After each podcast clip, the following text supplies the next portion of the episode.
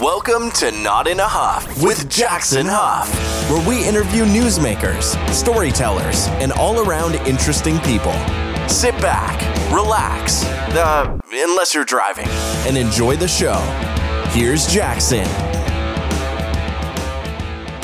Hello, hello, hello. I am Jackson Huff.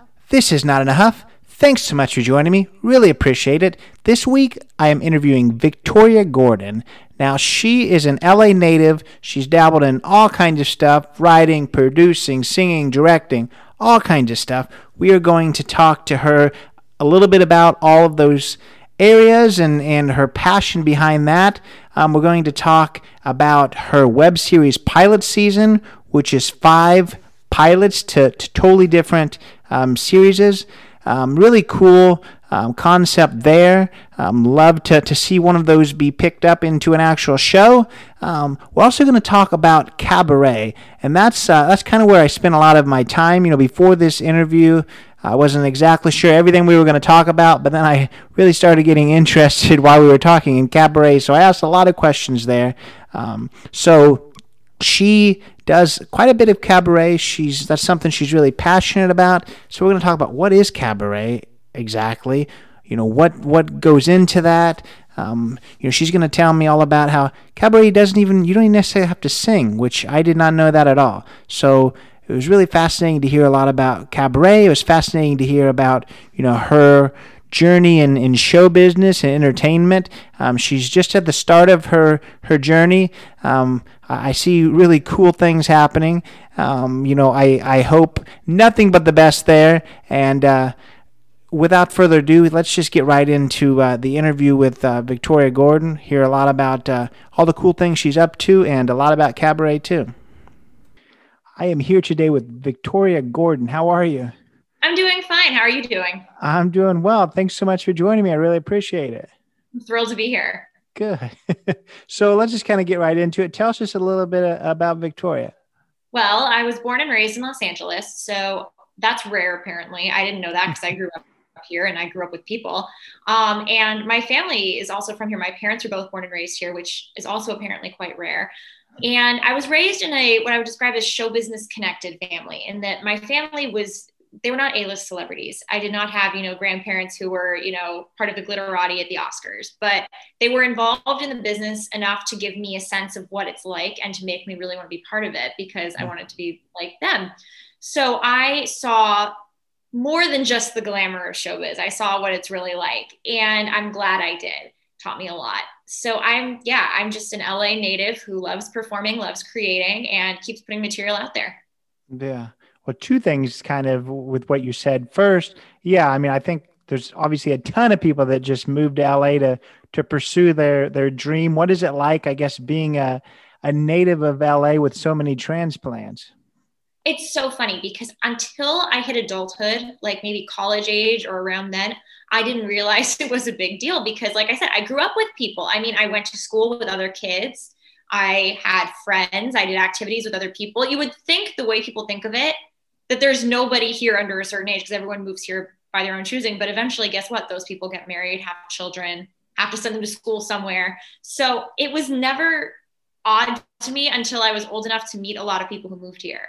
But mm-hmm. at the same time, I understand how growing up in LA is really special. And it's like growing up in any big city in that I think if I were to go somewhere smaller, I would be shocked by how different the environment is. Like when I visit my cousins in Michigan and I love where they live in the suburbs of Detroit, it's just very different. I mean, they don't have the same kind of hustle culture of a big city, but at the same time, that's a lot of fun too. So it's a little different depending on how you like your whether you like that more sort of upbeat, energetic city or if you like a slightly slower paced, more suburban lifestyle.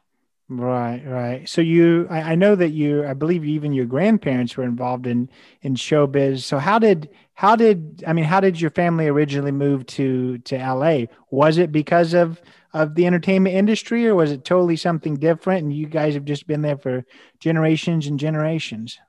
Well, one out of four was for show business. My grandfather, my dad's father, was in the military during World War II, and he was stationed in the Azores, which is hmm. off the coast of Portugal. And one day, a a plane, like a USO plane came through there because they needed to refuel. And these guys are there and they're chatting and they're working on a script for a show that was going to go to Broadway. My grandfather wanted to be a pilot, engineer, just kind of started joking around with the guys, coming up with ideas. And they said, Hey, that stuff's good. What's your name? And he gave them his name. And after the war, about two years later, he got a call from one of those guys and said, Hey, we're working on this radio show. Could you come out to LA and help us do jokes? And he said, why not? And that turned into, you know, a 40 plus year career in show business.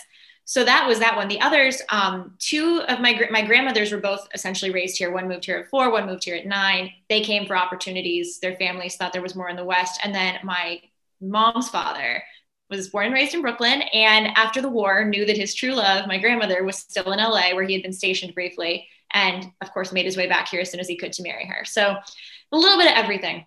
Yeah, yeah, well, that's really cool. So, I mean, I think it's kind of a, an obvious question, but the, the one that I have is do you think, you know, growing up in LA rather than than being a transplant and having family in showbiz business, I don't know why I keep trying to say showbiz, show business. Um, do you think that that's kind of shaped who you are, not just in entertainment, but um, also just kind of in in life? Oh, absolutely. I mean, I think we can talk about nature versus nurture, but even beyond that, I think growing up in a place like LA is a different experience than growing up in a place like I can go back to my cousins in Michigan. They just had a very different upbringing than we did. I mean, all the way down to like I was talking to a couple of cousins in a group chat, and one was talking about how when her son was a baby, he's five now. Um, she had to make sure she got a stroller that was, you know, snow equipped, like safe for the snow, so she could push him around like at the market and all that. And here, I'm like, I would never have thought of that. Strollers, or you just get whichever stroller is the in stroller. I, I spent all my cousins are older, so I spend too much time talking about strollers. But I, my sister and I are in this really cool position where we're the youngest cousins of our generation. So all of our cousins are older. But the cool side effect of that is that all of their kids are younger than we are. So they all look up to us as like their cool big cousins, and we looked up to their parents as our cool big cousins. Oh, um. But no, in general, there's definitely a lot that I've learned growing up in LA. A lot of it's big city stuff. Um, obviously, you know, like being safe in a city and all that. But a lot of it is also just my family could not survive in a cold climate. It, when it hits 50 degrees, they are bundled up like they have never walked outside before. So yeah, it's there's a lot that goes into living in a city like this. But at the end of the day, I'm really, really happy that this is where I'm from. Yeah. So other, I mean, I know that you you've been involved in a lot of different things like cabaret and and all kinds of different things. So I want to kind of ask the other, you know, the big city. It's the cold climate, so that's probably why you're you're you haven't ventured there as much. But what do you see the difference between um, Los Angeles and, and New York City, not just in in entertainment, but as a whole? Well, I have to be honest. I love LA. This is where I'm from. This is where my family is. If I were told you can't stay in LA, or no, even you can't stay in LA, pick any city you want to move to, no cost, no consequences, I'd be in New York. I dreamed of moving to New York from the time I was 10 until I was about 17 and started working in TV and realized that I was working here and wasn't going to leave right away. But I adore New York. It's where I feel more like probably most at home. And I have a lot of friends and family there. They're very different cities, but not as different as either set of hardcore fans would like you to think. When it comes down to it, there's a lot that they have in common. I think the main difference is New Yorkers do everything in packs, you know? Um, like you get on the subway, everyone's together in the car. You walk down the street, everyone's walking. Things are high and narrow, and everyone's together a lot. Here in LA, there is so much more space. Everything is spread out if you want to see a friend who's across town, it could take you, I mean, maybe not now, but in general, it could take you a solid hour to get to your friend. That does not generally happen in New York. Nobody walks. I mean, I walk everywhere, but nobody walks here. Our public transit system is not even worth discussing. Disgusting. It's probably disgusting too. But um, regardless, it's just a different setup. It's wide versus narrow, short versus tall. But at the end of the day, they are relatively similar. I think there's this expectation that LA is more laid back and New York is more uptight. I think it just depends on the people you're dealing with. And otherwise, they have a lot in common. Yeah. Yeah. And you've, and you spent time in New York City when it's cold because it definitely gets cold. Oh, yes, I have. and I've been to New York every time of year pretty much. I've, yeah, I've been there every time of year. And aside from the really humid summers, which can get a little challenging. I I just think it's wonderful there. And I always like I remember when I was 10 years old and I knew I wanted to move to New York. I found a book must have been at the library or something that was like a tourist guide to New York. And I started studying the maps of New York because I was like, I need to know my way around. I need to understand the way the city works if I'm going to move there. Like, I can't believe I was that practical at 10, but I really wanted to be there. And I just, I felt like it was calling me to come back and my love of theater in particular. But now as an adult, I realized that part of what drew me to New York was that I have so many friends there and family there and people that I love and miss dearly when I'm not there.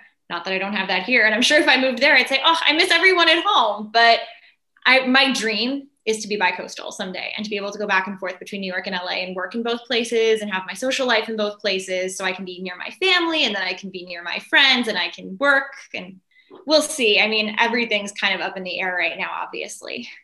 Right.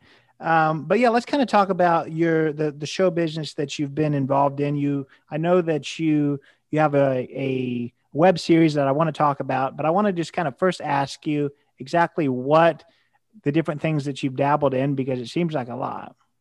Yeah, that would be a good statement. So I label myself as a performer and creator, and what that encompasses is that I act, I sing, I write, I produce, and sometimes when the need strikes, I direct. So as a performer, I just love getting out in front of an audience or on a camera and just doing my thing. I think entertaining people or making them feel something is really a big part of what I like doing. And I used to say, I just want people to laugh.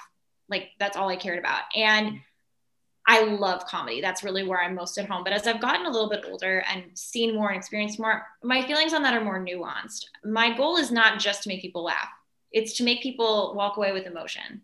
And generally speaking, I would prefer to leave them uplifted than to leave them downcast, but they don't necessarily have to be rolling around on the floor. Like that's not necessarily my focus. I'd rather just people walk away feeling something. Hmm. And that goes for singing and acting. And then on the behind the scenes side, I love writing. I've loved writing since I was a kid. I used to write stories. I used to do all of that. And then it got into some more scripts because I like making TV. So I started doing that when I was in college and really pushed through that to now where I do a lot of that. And producing was not something you can't really teach producing. Producing has to be learned by doing. And I mean, you produce a podcast, you know what I mean. It's like you can teach it in a textbook way, but at a certain point, some of it's only going to be able to be learned on the spot.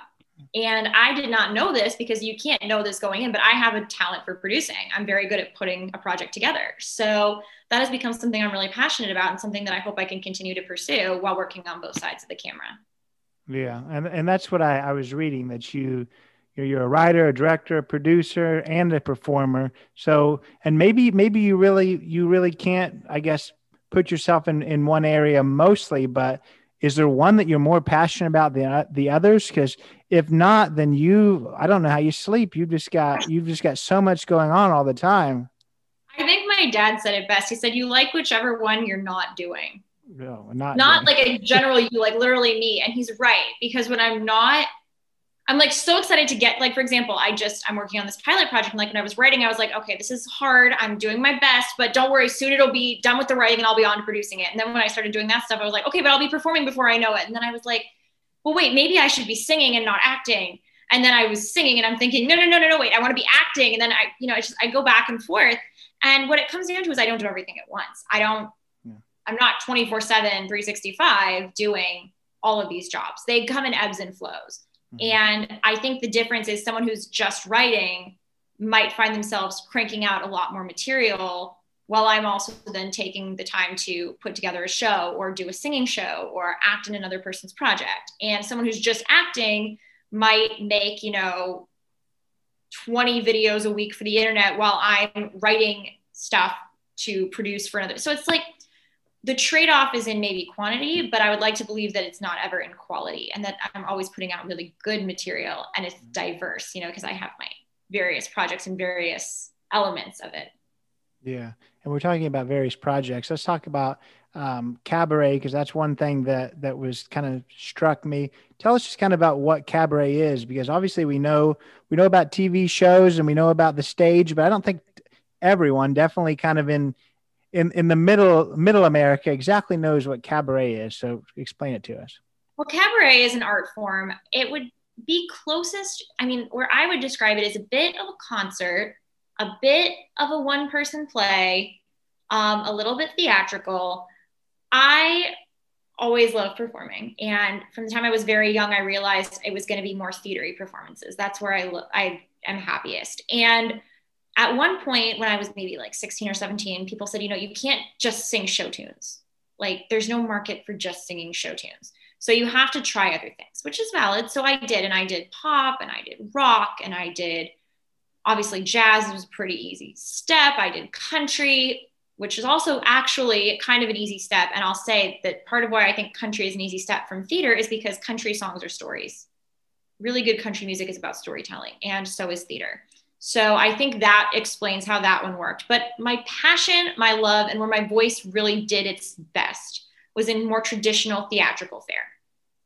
So I was like, okay, obviously, if there's no market for this, why don't I just make one? And I realized that back in the day, in the 70s and 80s, all of the big Broadway stars, you know, the legends, the Patti LuPones, the Bernadettes, the Liza Minnellis, all those people were doing nightclub acts which were not what we think of as nightclub acts today, but they were essentially cabaret shows. And those women have since transitioned, and the men as well. I haven't mentioned any of them, but men too, into shows in front of audiences in you know symphony halls with orchestras. You know, they travel around the country and they perform with this orchestra or that orchestra. And since I knew that was something I would love to do, I, I worked backwards and I thought, okay, if they're doing this, what did they do before? And they did these little nightclub shows. Now, around the same time I was coming to this conclusion, I read an interview with Billie Lourd, who is the daughter of Carrie Fisher and the granddaughter of Debbie Reynolds. And Billie said that her grandmother suggested she put together a cabaret act. And Billie said, Grandma, nobody does cabaret anymore. And I thought, well, wait a minute, why not? Like, like there's no law. It's not like it's not like I said I'm gonna put together a disco show. Like, I mean, it's something that is legitimately out there and there's no reason people our age aren't doing it. So I started doing it. And that's really what cabaret has become for me is, you know, a little bit of theater, a little bit of jazz, a little bit of me writing and doing sassy routines and just making people feel like I was saying before. So that's that's my best explanation of cabaret as it applies to me. Yeah. So do you think that that cabaret is kind of finding a resurgence or, or are we just kind of I, I guess lucky here in Indianapolis? You know, I'll tell you, we have a a cabaret theater downtown. And before the coronavirus happened, Jane Lynch actually came here and did a cabaret. So I, I, I mean, I, I wasn't there, but that's kind of how I knew a little bit about cabaret because we do have kind of a, a big theater. So is that kind of odd or is it, has it made a resurgence? Here's what I'll say about cabaret. It never went away. It's mostly that the audience ebbs and flows. You know, I find that if you look in certain parts of the country, you'll see a lot of little cabaret type theaters. And that's a great way for either young performers to get themselves out there or for more seasoned performers to reach out to audiences they wouldn't normally get. So I don't think it's ever truly gone away. I think the difference is that it sometimes it has been a really big deal and sometimes it just has had more of a niche audience. And I think we're kind of between the two right now. Theater is definitely not at its lowest point. We've had some very low points for theater. This is not one of them.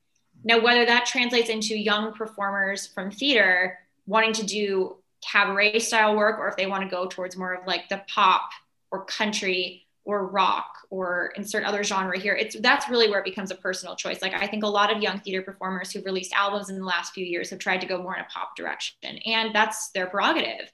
That's what kind of album. That's the kind of album that sells. You're not going to have the easiest sales on a cabaret album, but at the same time, that's also their audience. So it might not be the end of the world if they wanted to start looking at that audience and opening up to them more. So tell me if this is is, is correct or not. You're you're definitely the the expert here when it comes to cabaret, not me. But seems like it, it would take kind of a special kind of person that would be successful in it. I mean, not all singers could do it. From what I kind of from what I've kind of gathered, I think Jane Lynch is a great example. You kind of takes kind of a kind of a I don't know, I don't want to say spunkiness to be able to to capture that that small audience.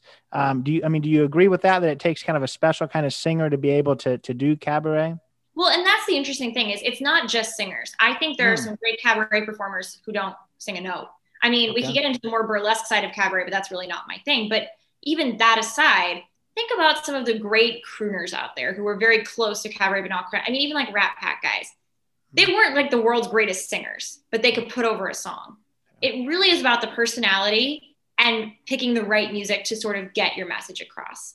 So there are some people who do cabaret who really aren't very good singers at all, but they have that personality that just allows them to to use a sort of cabaret-ish phrase, razzle dazzle the audience versus like in a pop setting or a big concert, like an arena kind of concert setting where it's all about having the energy and the music and people are dancing. You don't see a lot of dancing amongst the audience members in a cabaret. They generally sit at their tables and clap. Yeah. So I, I read that you did did you did 16 cabaret shows during COVID. How was that? that was intense. Um, I started right away. My first show was on March 22nd because I was supposed to have a live show that night that got canceled due to obvious reasons.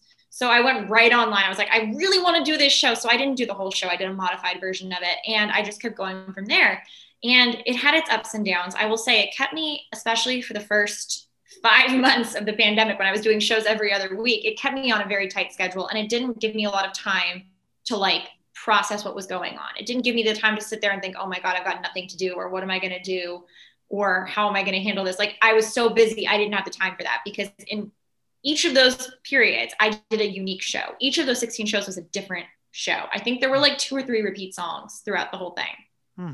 I learned 88 songs. Um, so every other week, I would have to pick the music, work on the music, work out my routine, pick my outfits, get all the tech together, get all the publicity together, et cetera, et cetera, et cetera, do the show, repeat. And that was something that I have to say, when I look back on this pandemic, that was very helpful in keeping me sane and going, was having that constant routine. Then we slowed down a bit, which is understandable because that was also a lot of work. And those shows were more involved, a little more intense in terms of like we would do like music videos practically. But at the same time, the main thing I got out of doing all those shows was that I learned a lot of music.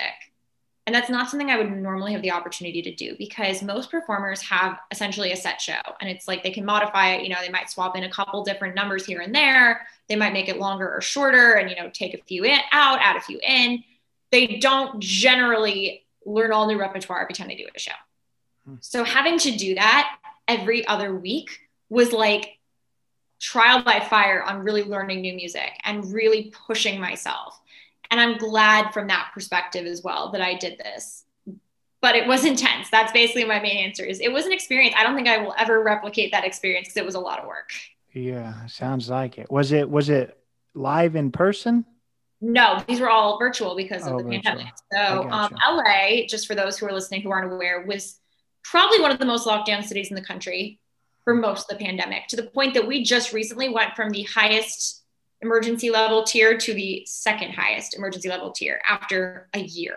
Wow. Like we have really been, this has been one of the most locked down cities in the country. And we are just now, I mean, like I think they just opened in person dining for the first time in over a year. So it, things are really, really changing here quickly. But in a lot of other places, I recognize that that's been par for the course for a while.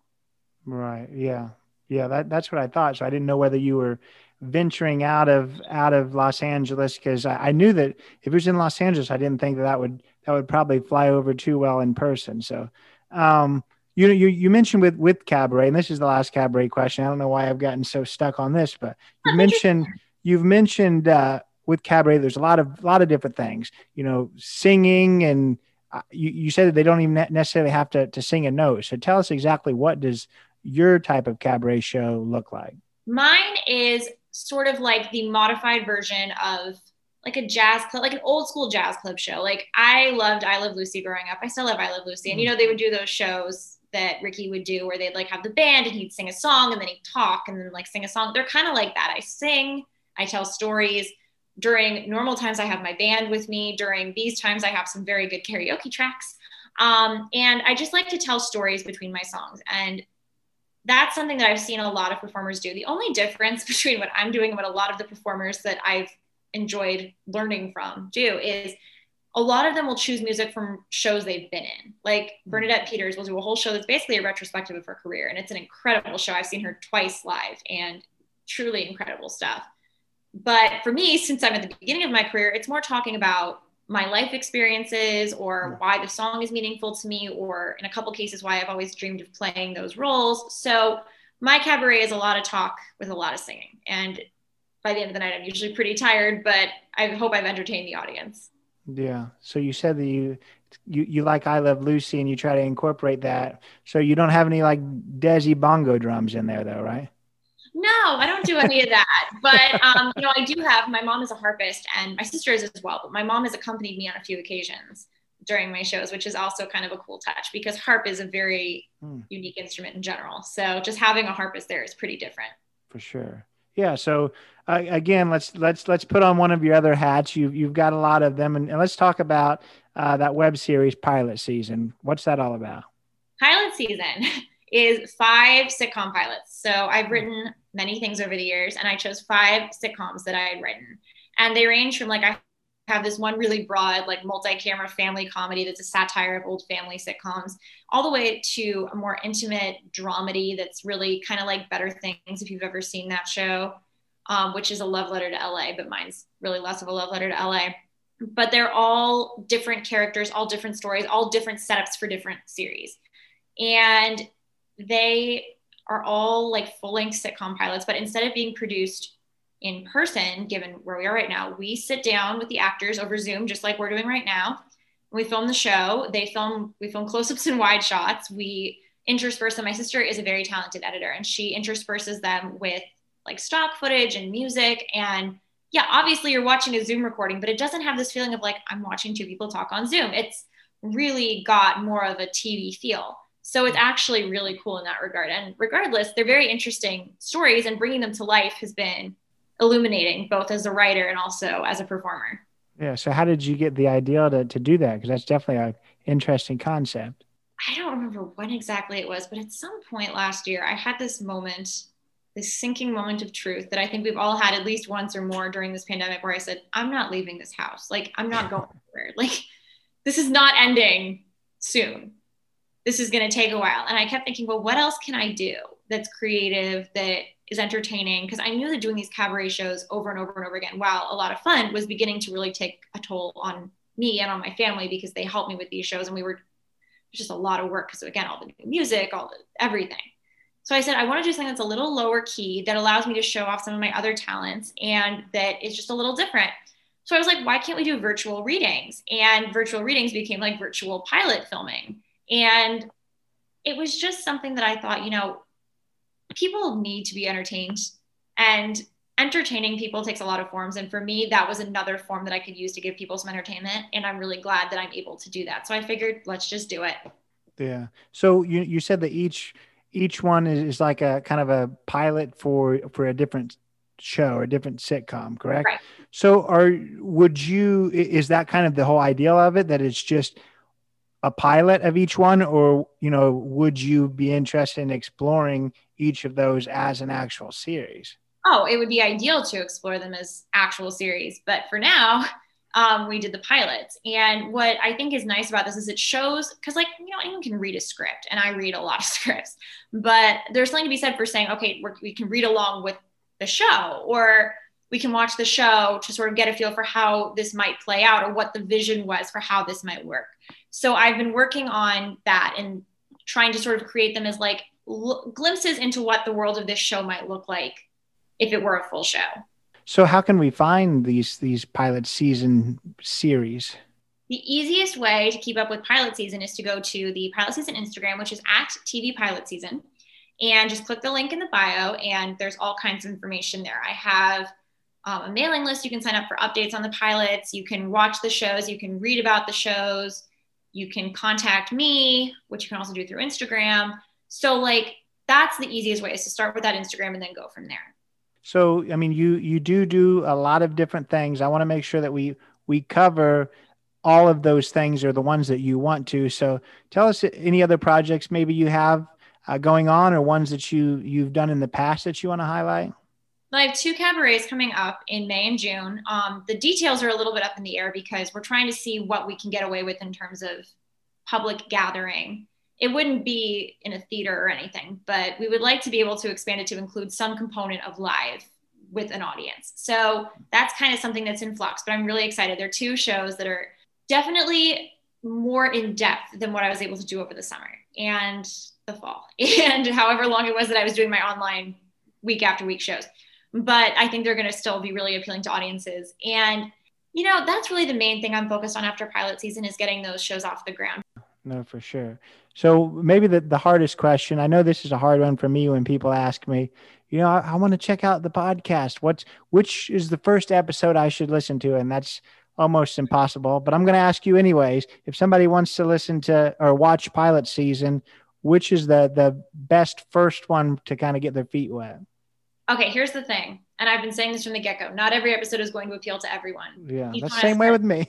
Well, no, it's true. Each one has a slightly different audience. So, like, if you grew up on old family sitcoms and you love satire, Behind the Times is your kind of thing. If you are a young woman who wants to see a show about other young women, Underachievers is probably going to be more your speed. If you have sort of interest in science or Antarctica, watch Sunny. Um, if you used to watch Arrested Development religiously or Soap or Schitt's Creek, I recommend the nuclear option. And if you're more into dramedy or like shows about Hollywood or more like like lighter, more intimate fare, then I would say Fame Adjacent. So the truth is, it really just comes down to what your preference in TV is. But there is something for everyone. It's just not all for everyone. Yeah. And you covered all five. I thought we were just gonna maybe find four and then the fifth one, like, nah, not the fifth one. and then if you just want to, then just watch the fifth one. I know, right? I feel like there's always that one where you're like, okay, maybe not so much that one, but like the others are all like I have a friend who does this online comedy show, and I think she's really pushed a few of her episodes, and then one or two I've noticed have just kind of fallen off the radar. I'm like, hey, what happened to those? She's like, we don't talk about those. I'm like, okay, sounds good. yeah, yeah, and that, I think that is sometimes the case. I mean, of course, I'm proud of all of the episodes, but every week we do talk to totally different people, totally different personalities. So sometimes it is a little bit I mean, it's just a, a different kind of conversation that I don't know that necessarily should be the very first one that they listen to. So, so I, oh, I completely understand that. totally. Like with my singing shows over the summer, there was one that had some technical issues, but the music was good. So I was like, look, if you really are not interested in what you see and you just want to listen, that's a great one to listen to. But if you really care about like the whole picture of like literally the whole picture, you're not going to enjoy that show. You don't have to listen to that one. It's okay. Or like the one where you're like, mm-hmm. hey, grandma, maybe don't check that one out. It's not really your speed. But at the same time, if you make quality work and you really want to show that work to people, you just have to find the right audience for the project. That's all it comes down to. And it's the same with your show. You have to just make sure the people listening are listening to the right thing for them. Right. And I kind of like how you you said, you know, grandma, this one may not be your speed. And that's probably a good way to kind of narrow it down with your pilot season. Um, but so w- which one is, is good for, I guess, people who like, uh, I guess a little bit more risque and which one's good for grandma to watch? Well, I will tell you this much. I was pretty impressed as I went through all five scripts because I narrowed it down from other things too. Really, only one of them references sex once. Um, mm-hmm. One of them has a decent amount of swearing, but not in a vulgar way. It's like it's kind of a joke amongst the characters to use a repeatedly like a repeated sentence with a curse word in it. Um, Behind the Times is good, clean fun for absolutely everybody. There's nothing in there inappropriate. Underachievers, apparently, we dropped a few um, less than clean words in, but it's minor. Sunny is also pretty clean, but a few moments of foul language. We mentioned sex once in the nuclear option, and um, fame adjacent, we drop a few f bombs. But the truth is, ultimately, if you can appreciate the spirit in which they're all intended, it's all clean in content in terms of like what is going on. There's nothing dirty in the storylines. Hmm. It's really at that point your comfort with language. And I am the kind of person who doesn't like to swear in my personal life. I do it in my performances when it presents itself as necessary, but I fully understand why people would be less than comfortable with that. So again, it, judge it by your own comfort level. Yeah, I gotcha. Well, it's been an absolute pleasure speaking with you. I want to make sure that we, you know, you talked about how they can connect with your um, your series pilot season, but how can they connect just with you as a whole? Well, so you can either go to Instagram where I am the Victoria Gordon, or you can visit my website, which is thevictoriagordon.com, and feel free to send me messages. I always respond, and all my stuff is there my shows, my singing, my photos that I've taken over the years. You can pretty much find anything you want about me on one of those two places. Absolutely. Well, thank you again. Thank you. And that was my interview with Victoria Gordon. Hope you enjoyed that one. I really enjoyed hearing about uh, just her, her journey in entertainment, uh, about cabaret. Obviously, we spent a lot of time on that. It was something that really fascinates me. Um, a lot about uh, pilot season. Do check out that web series. You know, like she was saying, they may not all be for you. Um, they may not all be something you're interested in, but I'm sure with, with five very different uh, pilots. There's there's at least got to be one, two, maybe all five uh, that you're interested in. So check that out. Uh, check out Victoria and the social media areas that she mentioned. Check us out on the social media too. Um, you know the website's jacksonhuff.com. The Instagram is Not in a Huff podcast. So really appreciate you being here, and uh, we'll see you next week. This has been Not in a Huff with Jackson Huff. Thank you for listening. Be sure to join us next time where we will interview another amazing guest who is sure to make you laugh or make you think. Or, hey, maybe even both. But until then, keep being awesome.